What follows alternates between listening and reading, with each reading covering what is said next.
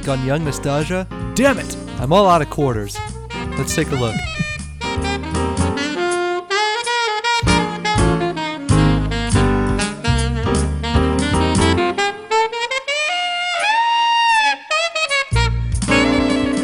Hello, and welcome back to another wonderful, amazing, steaming, absolutely baking episode of Young Nostalgia. This is none other than our favorite position, episode 69. Thanks so much for joining us. You guys absolutely rock.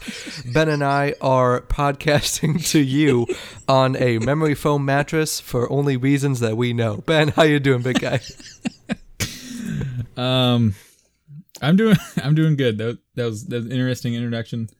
Um, doing pretty good. Good, good. You just caught me so off guard. With, you just caught me so off guard with all of that. Welcome back so much. It's so good to see you, man. I love doing this kind of thing. But uh, after after doing that uh, short little intro of what this week's going to be about, I uh, kind of forgot that you know episode 69 is going to be all about the history of arcades. But when I said that we are all out of quarters, that could also mean that we're at the laundromat and we didn't do our whites, and so now we're all out of underwear. So You know, this- it could also be the history of laundromats. I'm sure it's getting people all screwed up because it could be you know it could be the the parking meter out front. We could do the history of parking Oh. meters. Absolutely. there's a there's a huge list of things that I'm sure everyone is just losing their minds over right now. Right. The vending machines out of Snickers bars.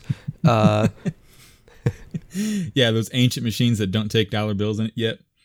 No, I know. Oh my God, we have a vending. We, we have a vending machine at work, and the people that stock it have just not realized this, but they stock it so well, or not not even so well. They stock it in a way that when you buy one Coca Cola, there's one just hanging off the edge. And so you can just literally shake it down. So I've probably stolen about ten dollars over the course of like two months. There was and a they're like 70 there's 75 cents There was a uh, a vending machine at a job site that we were on uh, a couple months ago over the winter, um, and it was very similar situation except with Baby Ruth, and I really like Baby Ruth bars, and so what it would do is it it spit one out, and then the next one behind it would kind of I'm doing like hand signs here to Nolan, not realizing that the audience isn't picking up on that. Um, the next Baby Ruth would kind of tilt back and want to slide out through the bottom of the little curly Q thing.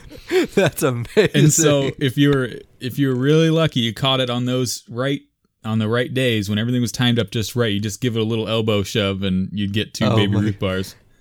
i love it i love it i'd always like look over my shoulder to make sure nobody's coming by the break room while i'm like on this machine trying to get this coke You can always But, tell uh, on machines that you can do that with because there's like a bunch of dents in the wall behind the machines. yes So you walk like the paint yeah, Paint's so you missing. could walk in somewhere and be like, "Oh, that machine." It either a like screws up and doesn't give people what they want, and they start shaking out of anger, or b it gives people two of things if you start shaking. yeah right. But you can Oh always my- tell. Oh it's so good i almost feel like vending machines nowadays should just go to like the whole crane game they would just make a killing because there's no way for one people are even going to get anything from it but, Oh uh, yeah, especially you know those.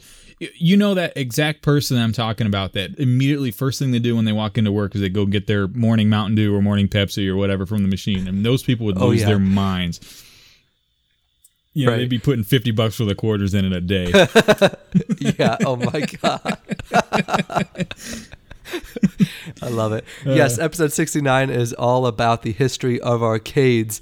Um, we're going to be talking about their uh, kind of emergence, how the technology has changed over the years, uh, down to uh, kind of the decline of arcades in the late 80s and the mid 90s when home consoles got to be big. And then we'll finish out the show talking about what arcades have become today and what Ben and I really like about them, um, as well as the kind of different barcades that we see around town and uh, how everything had to kind of change with the times.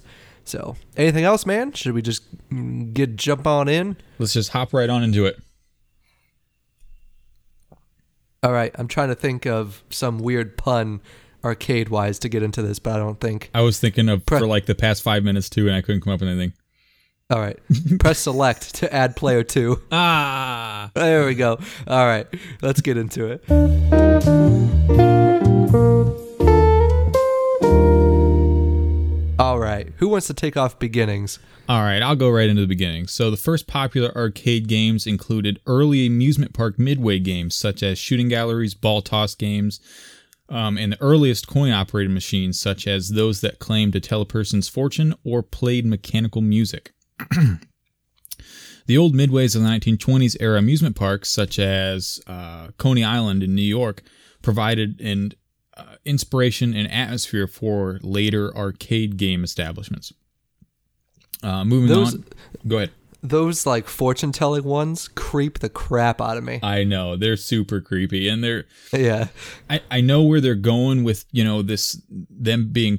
I know that they kind of led into the whole arcade game thing, but the you know the fortune telling and the music playing, you know, it's hard to really call those games. They really just kind of fit the bill for being coin operated. Um, Right. Right. but yeah, they were. I've never seen one that isn't super creepy.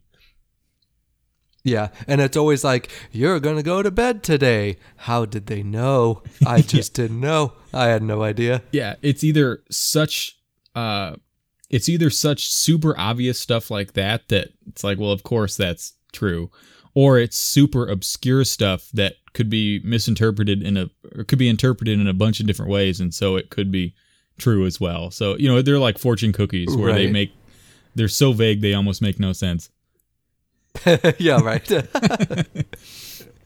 Uh, moving on into the 1930s, the first coin, the first coin-operated pinball machines emerged. yeah, oh, it's hard. Where's it hard, man. The- these early amusement machines differ from the later electronic cousins in that they were usually made of wood. Um, they lacked plungers or light up bonus surfaces on the playing field and used mechanical instead of electronic scoring readouts.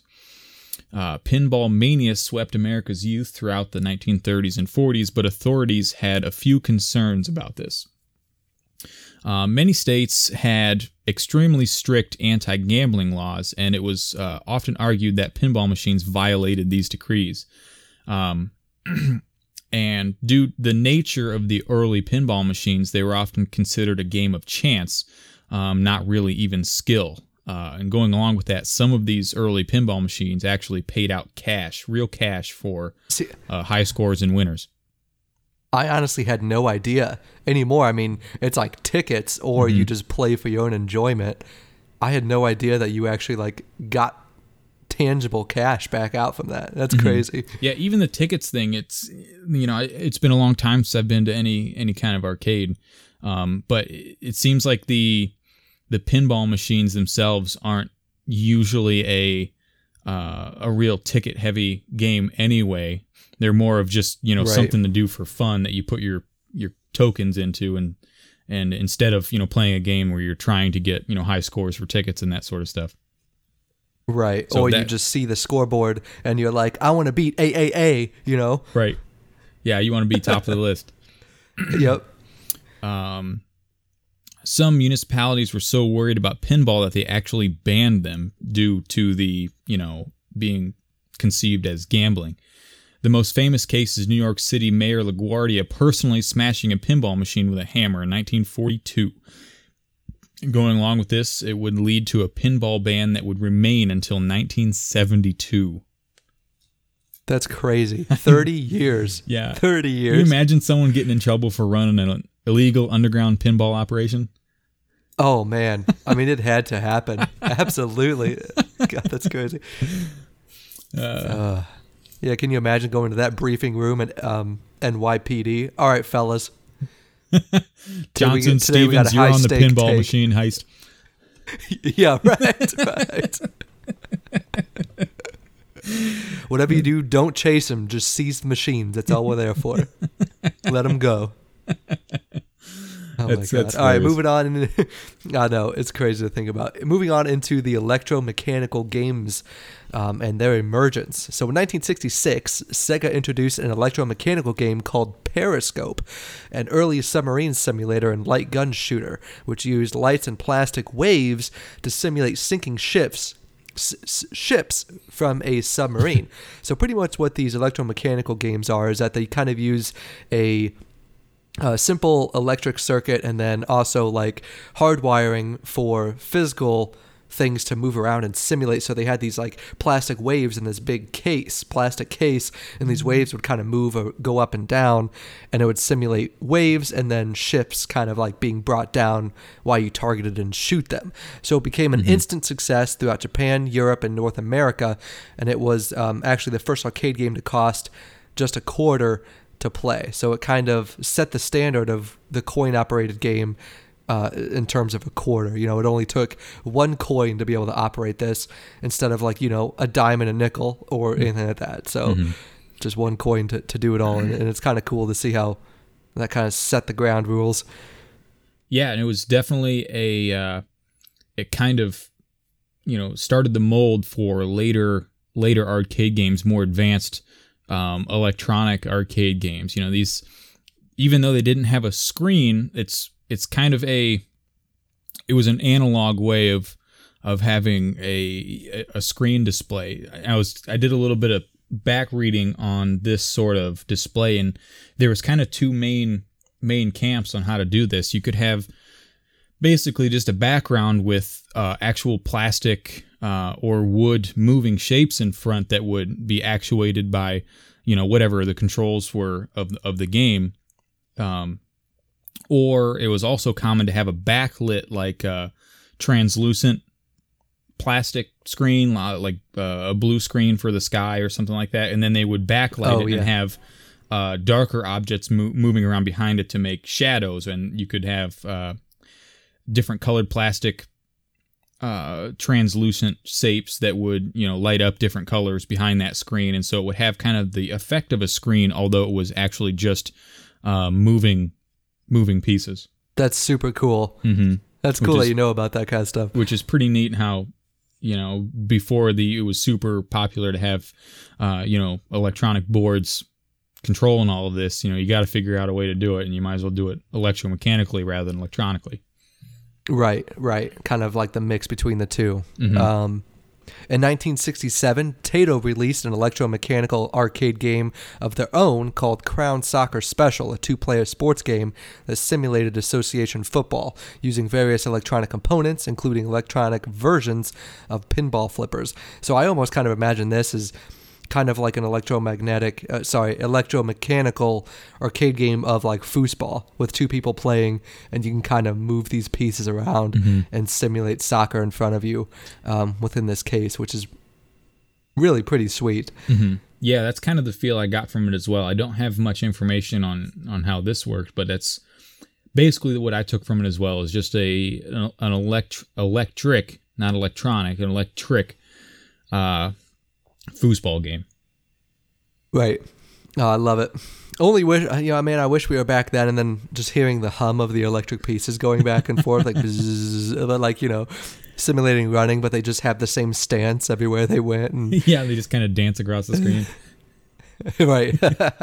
or, or field or Um, table or whatever it is if it's not a screen. Right, right.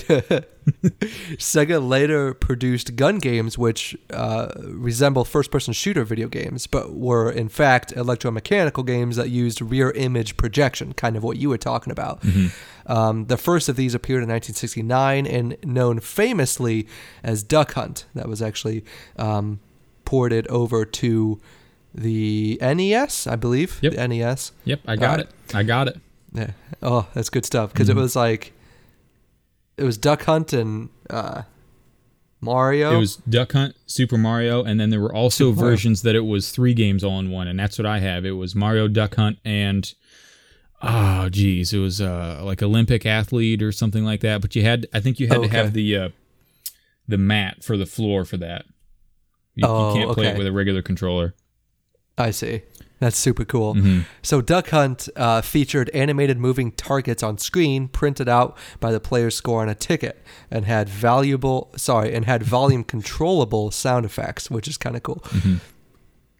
Um, that same year, Sega released an electromechanical arcade racing game called Grand Prix, which had a first person view, electronic sound, a dashboard with a racing wheel, an accelerator, and a forward scrolling road projected on the screen.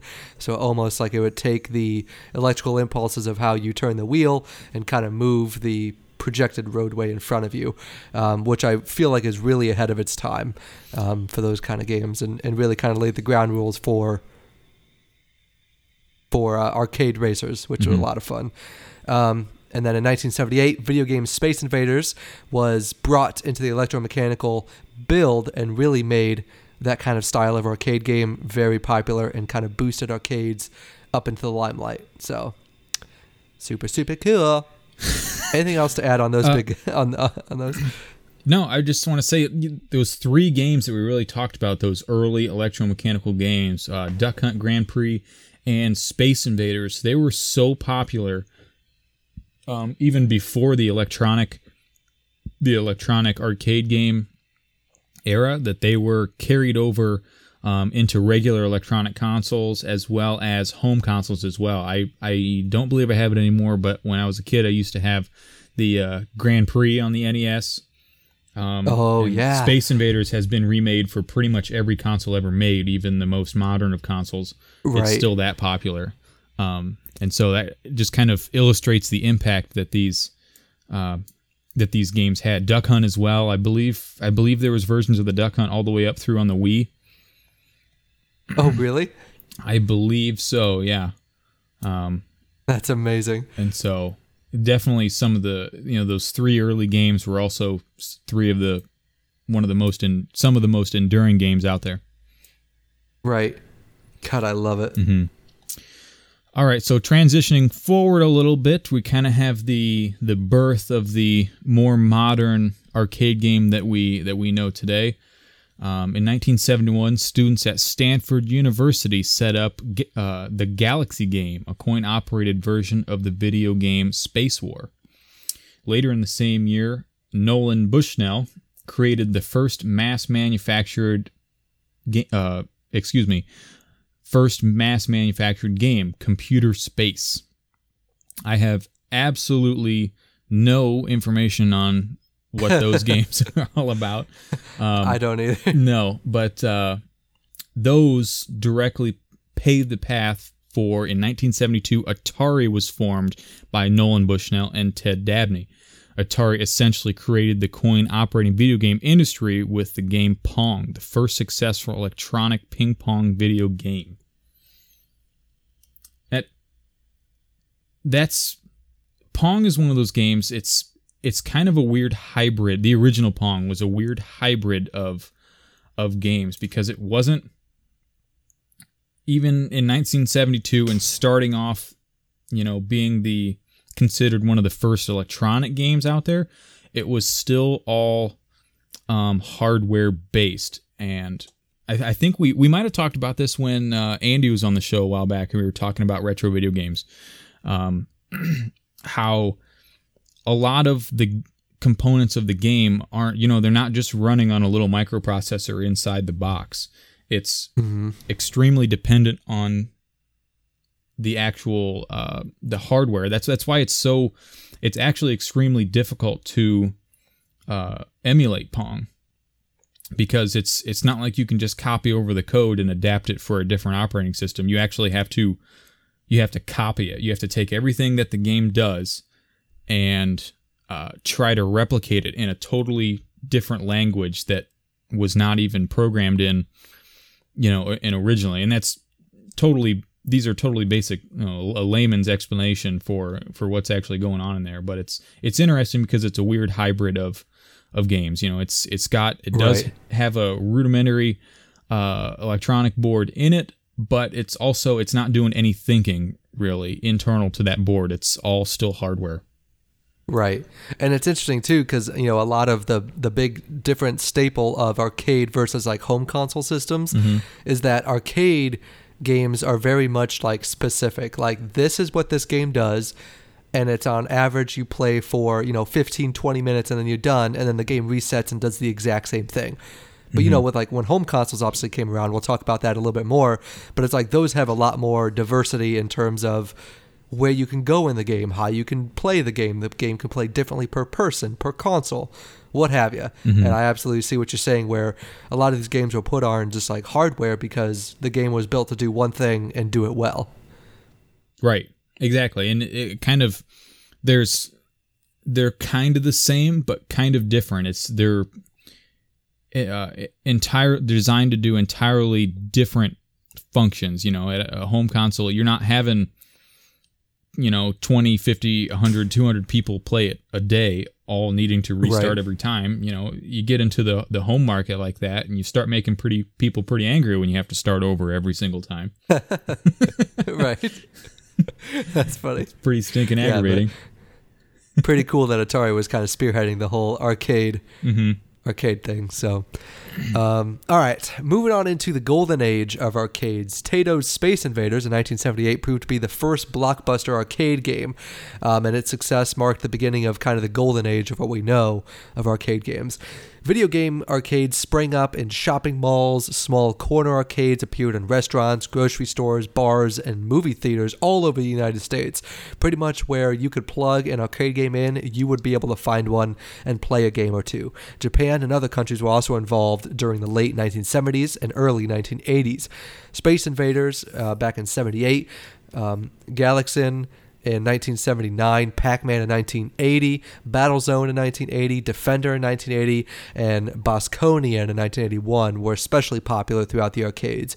So those were kind of the spearheaders. Um, and you know, if you would have a sizable arcade, it's almost guaranteed that you'd find at least one or two of all these games in that place. It was the games that people were sought out to play. Mm-hmm. I you know Um, I, I just looking at that game list right there. I mean, I'm familiar with quite a few of them. I don't. I can't say I've ever played Battlezone, Defender, or Bosconian. Um, obviously, Space Invaders. Space Invaders. Who hasn't played that? Uh, Galaxian is another fantastic Right. one. Pac-Man is. You know, you live under a rock if you never played Pac-Man. Um, right. but the other, I don't know about you, but I have. I don't really know anything about the Battlezone, Defender, and Bosconian. I don't know much about those either. Battlezone I've heard about a little bit just Mm-hmm. because of the podcast I listen to, but by no means have I ever seen it or played it. Mm-hmm. Um, I should have done a little bit more digging. I'm not really sure when Galaga came up to be uh, pretty prominent. Oh, I'm guessing yeah. throughout the 80s.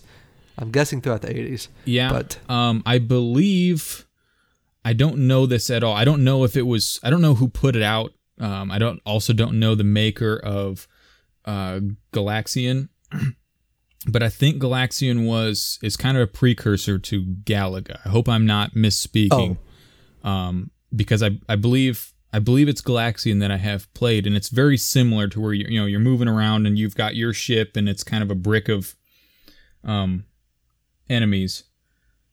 right. Um, Kind of like a top down shooter. Yeah, yeah, and it's I, it, I think it's it's just a little bit more simplified than than Galaga. Okay. I think. I'm with you. I think. Um. Um, Anyway. All right, I, I like it. Moving on, by the ni- by 1981, the arcade video game industry was worth eight billion dollars, which is 22 billion dollars in two th- 20, 2018. Absolutely crazy! Like the amount of worth that the arcade industry fluctuates is so mind blowing. Like, check this out. So, during the 1970s, 80s, um, and other chains that k- kind of picked up on this arcade hike was Chuck E. Cheese's, Ground Round, Dave and Buster's, Showbiz Pizza Place, and Gatti's Pizza combined the traditional restaurant and bar environment with arcades as well. So, kind of an all encompassing entertainment and kind of go out, like, let's go out tonight, Dave and Buster's, play some games, eat some food, grab some drinks. So by the late 80s, the arcade video game craze was beginning to fade due to advances of the home console industry. Kind of, uh, they were cheaper pr- to produce, easier to produce, um, and people can just kind of go a one stop shop, go out, pick a home console, bring it home. Play whatever you want. So by 1991, US arcade video game revenues has had fallen to 2.1 billion. So from eight billion dollars to 2.1 within a span of about 10 years. That's Yeah. absolutely crazy. What is that like a like a seventy five percent drop? yeah. which is just that's I mean, seventy five percent drop in a market would be crazy over hundred years, let alone in ten. Right. uh, because just just look at how many companies, people, you know, everything in between bought into this craze, and then five years later, everything just goes broke. Yeah, it'd be interesting to look at a. It'd be interesting to look at a graph that has the decline of the arcade industry overlaid on top of like a uh, a display of when consoles were released like you know 1980 there's the NES and a you know 82 is the Super NES like have all the those games laid out over top of a graph that also shows uh the video the arcade market at the same time and look how it coincide drops coincide with releases of new consoles Right. And and even sure like maybe popular games of the time. Right, absolutely. And maybe like popular games of the time where it's like, okay, the NES is out, but then this is when Pong came out. Like, oh, or or this is where um, you know, Doom came out. You know, you know, like something comes out that coincides where it's like, oh, okay, I can play this first person shooter that resembles what I play at the arcade, but now I can do it at home without spending a quarter. So Right. it'd be it'd be interesting to see that kind of thing. So moving on, uh, continuing into the 1980s, um, Sega AM2's Hang On, designed by Yu Suzuki and running on the Sega Space Harrier hardware, was the first Sega's Super Scaler arcade system boards that allowed pseudo 3D sprite scaling at high frame rates. All right, in, in, in layman terms, what yeah, does that mean? so um, it kind of was a, the pseudo 3D sprite tile scaling was handled in a similar manner to textures in later texture map polygonal 3D games of the 1990s. And all that's basically saying is that uh, a sprite is basically like if you have if you have a character on the screen um, that moves about the background, that would be a sprite. So like uh, a, go- a ghost on Pac-Man or Pac-Man himself moving around on the screen, that's a sprite. So it's like a pre like a pre-rendered thing that never changes, but then you move around on top of it. Correct. Yes. Um, and so basically, all this is saying is these more powerful boards were able to, um, to scale it better in size. So you could grow Okay. uh, larger, smaller, and instead of being a little choppy, where it's basically kind of re-rendered every time, you could smoothly increase and decrease in size, um, which that kind of tied along to the tile scaling. Um, tiles being the units of how's the best way to say this? The units of texture on a surface. Um, the so a certain texture would be loaded in in basically a square tile, and that would be overlaid over whatever trying to add texture to. Well, when this is tiled to the sprite scale, or when this is tied to the sprite scaling, it would allow the texture of the sprite to increase and decrease according to the overall scaling as well. So basically, getting even simpler, this it, it's it's a more realistic vision on the screen, um, a lot smoother, more realistic, um, and it was taking advantage of the more powerful components in these newer games. Awesome. That's cool. So, designed by Sega AM2's Yu Suzuki, he stated that his quote designs were always 3D from the beginning. All the calculations in the system were 3D, even from Hang On. I calculated the position, scale, and zoom rate in 3D and converted it backwards to do to 2D. So he, I was always thinking To in- duty. to 2D. So I was always thinking in 3D, unquote. So basically, he was talking about how one of the, the driving forces be, behind him trying to uh, to make games as realistic as possible um, was to think about it in 3D and how the objects would interact with each other, um, looking at it in real life, and try to mimic that as much as possible on a 2D display to to maximize the visuals. Okay. It was controlled using a video game arcade cabinet that resembled a motorbike, which player which the player actually moves with their body. Um, and this is kind of the beginning of the uh, what's called the Taikan trend. Uh, the use of motion controlled hydraulic arcade cabinets in many arcade games in the late 1980s, two decades before motion controls became popular on video game consoles.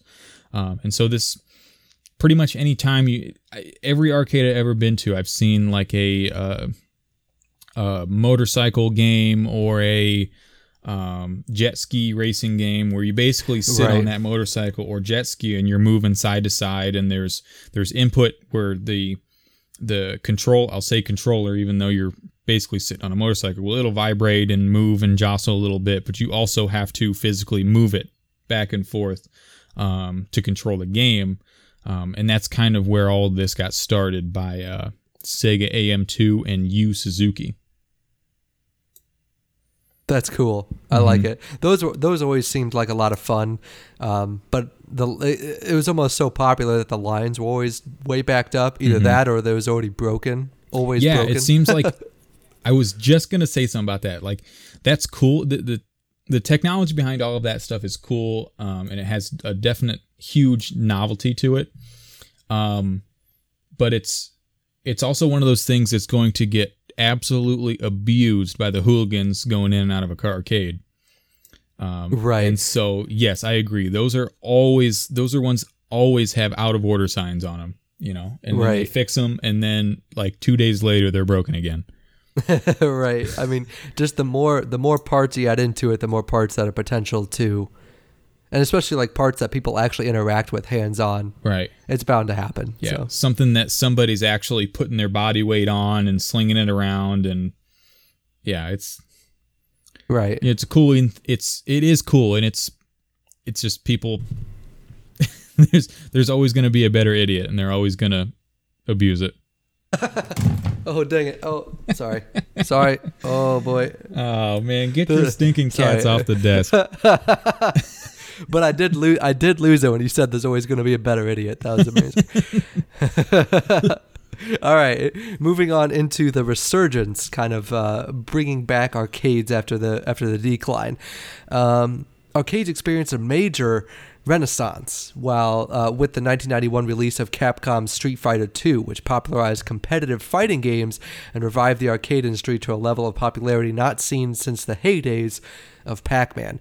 Its success led to a wave of other popular games which mostly were in the fighting genre, such as Pit Fighter back in 1990 by Atari, Mortal Kombat by Midway Games, Virtua Fighter in 1993 by Sega, Killer Instinct in 1994 by Rare, and Tekken in 1994 by Namco. It was kind of crazy how fighting genre really took arcade by storm. I mean, just look at that. I mean, it is a great genre for an arcade though you know you pin two people up on a screen with two joysticks two other like you know four buttons total people are going to go haywire about that. And especially where it's like hey man like look at that. We can spend five minutes and just kick the crap out of each other virtually. I mean and even coincide with uh, the fighting genre being kicked off on the home console system as well. I mean it was just a big thing and a lot of fun to do because it required quite a bit of skill. You know, the more, the better that you know and learn the moves, the more you can play the game, right?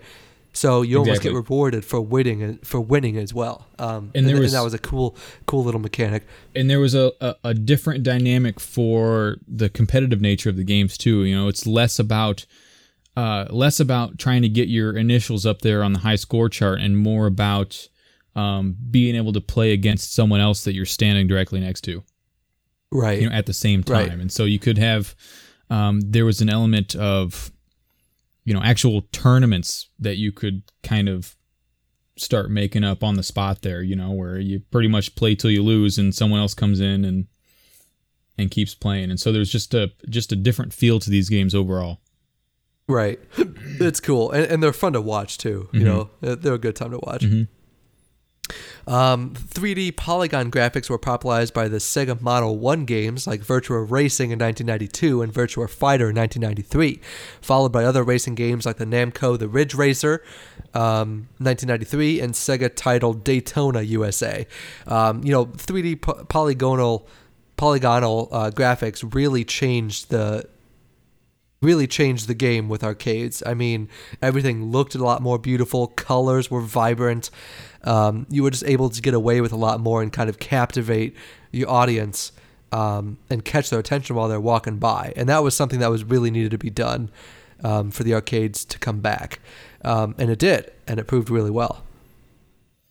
Yeah, I mean, it's it was. Uh it was just a way of making the game so much more realistic. I mean, before you were really kind of limited to um, uh, basic shapes, um, you fairly bland colors. Um, you know, you could you could still have textures and that sort of thing, but it all was super dependent on uh, everything was really boxy and square. And this is where we could see really nice uh, curvature generation on the screen um, as well as different fade patterns across a curve. So just to be able to just the highlights and the shading that were capable with polygonal graphics um, made everything pop off the screen that much better and added so much more depth to the games that were still fairly 2D, two dimensional. Right. Right. And and to add on to this, the a few titles that, you know, people seek out in arcades even today um, very popular. Light gun shooters like Sega's Virtua Cop that was brought in by in 1994, mm-hmm. and Mesa Logic's Area 51 in 1995 gained considerable popularity in the arcades. You know, along with the fighting games, this almost gave you a chance to kiss and make up after you beat each other in the fighting game, to you know team up and then kill aliens in Area 51. I mean, this game they did it so well, um, and it's just so much fun to play. Uh, you know, and, and, it's just kind of a cool little cool little thing to do. Um, and you know, obviously, like there's a lot more tangible things as well. So instead of just like the motorcycles and jet skis, now you have these big plastic guns that are fun to hold and shoot. You know, like it's a cool, cool prospect for arcades. Um, yeah, I mean, it's that's that's the trend that we've seen all across you know the, across the entire history of video games is is every every year there's a strive to make things as realistic as possible. And so every time there's a major development, um, you know, in making things more realistic, there's going to be a somewhat of a boom in the market, um, you know, towards that trend. Right. I love it. Um, arcade cabinets and games were able to stay ahead of the fifth generation consoles uh, for home gaming, uh, like the PS1, N64, and Sega Saturn, due to their customizable but limit on the types of games that could be actually be played. So, arcade cabinets were very customizable in terms of how they looked, how they played, where they could be, what could be put on them, and so their graphics and kind of because they had so much more. Um, you know real estate to kind of put better sound chips in there, put better graphic chips in there. Arcade stayed ahead of the home console gen- generation for a little while, but um, the convenience of home games eventually caused the decline in arcade gaming in the late 1990s, especially with Sega's Dreamcast. This kind of uh, you know put the put the final nail in the coffin, coffin rounding out the 90s for the arcades. Home systems were able to outperform as well as remain cheaper for manufacturing than the full cabinets of arcade games. So, you know, the plastic was cheaper um, and it was easier to to just build the machine that could run software built by other companies mm-hmm. at that time rather than just one big cabinet doing one specific purpose. And that's kind of uh, where their money making went to. Sega kind of dipped out of the arcade business and started doing their home console systems, and that's where that's where the big jump came. Um, and then from there, arcades kind of went away for a while, but they are starting to come back, especially with the big nostalgia wave. Um, anything else you wanted to add in before we talk a little bit about our current day experiences and round out the show? Uh, no, I think you know it's looking at the transition from you know arcades being really popular to home consoles being popular. It's it's a I just see it as there's so many different things that you know happen all at once to make to kind of make that transition even even sharper. Um you know because it was a rel- relatively quick quick movement. Um you know these the the competition that we saw in the between uh Sony and Nintendo um and then later Microsoft jumped into it as well. Um you know there's it's I like kind of like what you hit on with it being cheaper to manufacture as well. That's something that I hadn't really thought about before. Um, you know, you think about a console and it's yeah, it might do one thing. It might do that one thing really well, but it only does that one thing. But think how much work goes into it to make it capable of being played nonstop by hundreds of people every day. I mean, it's it's built more on. It's like thinking of it being built as industrial uh, quality rather than like a game console being consumer quality.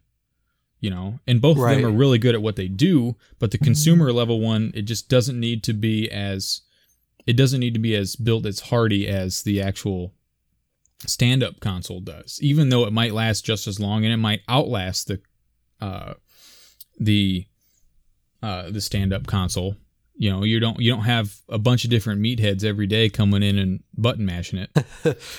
Right. you have only a couple people you know maybe if you're having a bunch of friends over and stuff you have half a dozen to a dozen people all kind of passing controllers around and playing but you know it's just a it just turned into a totally different ball game once uh, home cons- home consoles became popular. Right, right. All right, rounding out the show, we're going to be talking about how we see arcades and what we've seen around our areas um, with what arcades have become today. So, doing a little searching around, I found some some cool little topics we can discuss for just a couple minutes before saying goodbye. Um, something I kind of noticed is that arcade games now are almost bigger and better games with new ways to interact. So what I meant is how like these games are able to be built bigger, include more people, and kind of grab your attention faster. Like look at how Dance Dance Revolution became a big thing in arcades. You know, now you actually have people up on your platforms moving to the sound of music and hitting these buttons while also dancing. New ways to interact. Or what about you know the kind of rock bandish games that were now turned into arcade games where there are mock drum sets and stuff for people to pay a quarter or a dollar and four people can play at once to complete a song. Um, you know, that kind of thing goes a long way with bringing people into the arcade realm. Yeah, and I've also noticed uh, a pretty big. Not that I, I don't go to arcades that often. The one that I have been at most recently, um, I believe you know Acres of Fun in Wooster, Ohio. Um, relatively small arcade. They have other stuff, you know, go karts and laser tag and that sort of stuff. But uh, I every time I go there, I notice how there's like a brand new uh, touchscreen game. Pretty much every time I go, where it's Oh, I'm okay. seeing how popular that's getting. Is it's basically instead of it's still a screen directly in front of you, but it's just a gigantic touchscreen that you're interacting with, and not necessarily joysticks and buttons kind of games. Crazy. So I, I think I, I think I know what you're talking about. Almost where like, uh, remember when like Fruit Ninja was such a big thing when Yeah, you know for your for your iPods or you know head um that's one of them. iPhones I believe that's whatever. one of them. It's fruit. It's Fruit Right. Ninja on a big giant screen. Yeah. Right. Isn't that crazy how that made that transition from a mobile game to mainly being an arcade game now? I mean, it's great on them because it's a great idea for an arcade game. Right. Crazy. Doodle Jump is another one. That's another big one that Oh. they have at Acres. It's a gigantic vertical screen. I think it has a. Uh, I don't think that one's a touch screen. It well, it might be as far as like selecting, like before you start the game, selecting your character and all that stuff. Oh. But I think Okay, in the okay. front of it, it's got just basically a big giant uh, single direction joystick that you just move back and forth with, and it's it's the game everybody knows of Doodle Jump from you know your uh, smartphone, but it's now a it's now a arcade game. crazy. Yeah, Crazy. Um, and then also kind of just barcades where craft breweries have become such a big thing. hmm now it's like coupling with barcades. So it's like when I went to up in Omaha uh, was you go in and then you know during happy hour you you you get a beer. They give you five coins for free during happy hour. You know, and you just go out. th- There's there's nothing you win. There's nothing you do. But you know they got like Virtua Fighter, Street Fighter, Mortal Kombat, Skee Ball. They got uh, Hydro Thunder. You know like things like that. Pac Man. Um, and that you know they have like one of those big tabletop Pac-Mans where four people can play at once. Hmm oh yeah, and you know it's it's just a cool environment like that where now it's more of just a supplement for a business rather than winning or anything like that. Um, and you know it's like there's no food, there's no nothing. It's just craft beer and arcades with these big nostalgia comebacks. Uh, you know, it's a lot of fun. It's a good time. Yeah, it, it does sound like it. We don't, you know, I, I could be totally wrong, but I don't know of of any of those really in my immediate area. You know, I'm sure I could go to you know Cleveland or Columbus or you know uh, a big city like that. Um, but I don't think there's there's really any of those those type of establishments around where I live. Um, or else I definitely would have been there in a heartbeat. right. They're really fun. We actually have one here in Lincoln, and it's kind of like down underneath, like in the basement of a restaurant or whatever. Oh, that's even better. Um, Yeah, and it's cool. So you go down these steps next to the air conditioners, you go underneath and all that. Nice and cool. It's really dark, and they have like the original, um, like Mario and Donkey Kong with Donkey Kong up throwing barrels down, they get that kind of thing. Yep. Um, it's a good time. It's a good time. that's But, fantastic. uh, I know. Whenever you come out, which should be soon, hmm we'll have Yeah, to go. we got to get out there.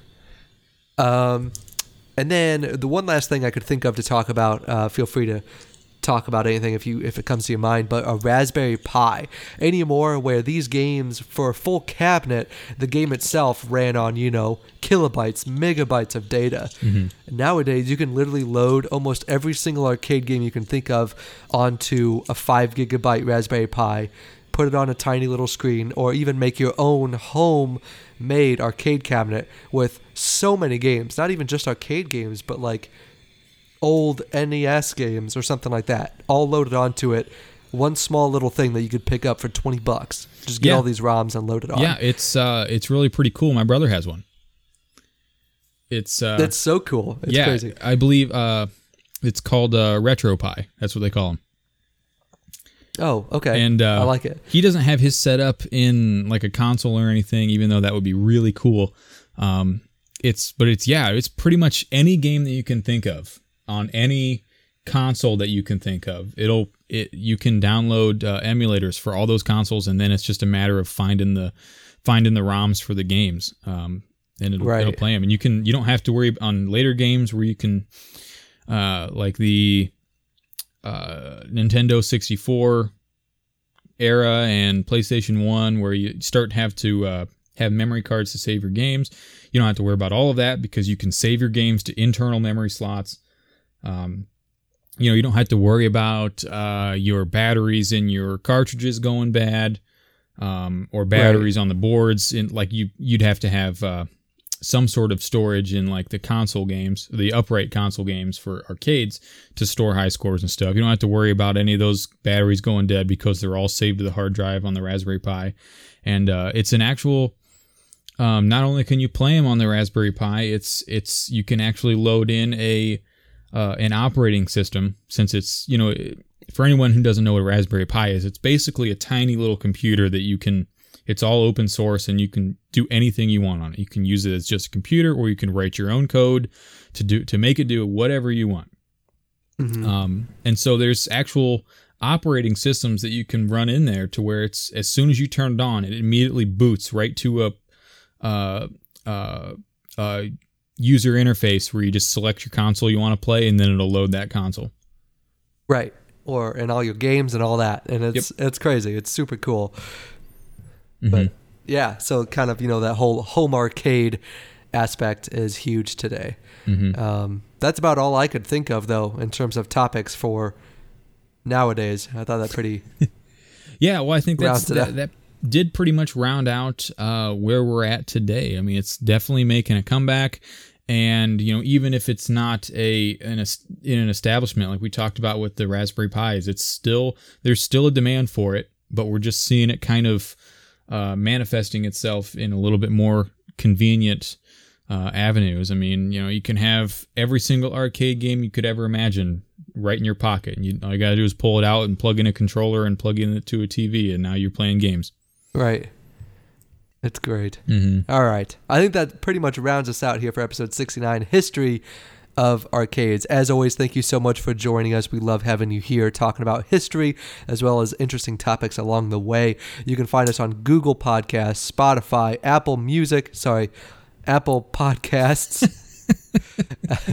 but if you like what you hear, give us a shout out. You can also hear us on Stitcher. Give us a five star review. Hit that five star button. Scroll down. Hit that write re- write a review button. Let us know what you like. We'll keep on doing it for you guys. It always means a ton. If you have an interesting topic for a show or want to be a guest here with Ben and I, give us an email at young nostalgia pod. That's youngnostalgiapod p o d at gmail.com, and we'll get right back to you. Um, it's been great. Episode sixty nine was a lot of fun. I thought the topic was super interesting. Something we never really dived too much into. Uh, I think I think we've done pretty well the past uh, few times. It's been good. Anything else, big guy?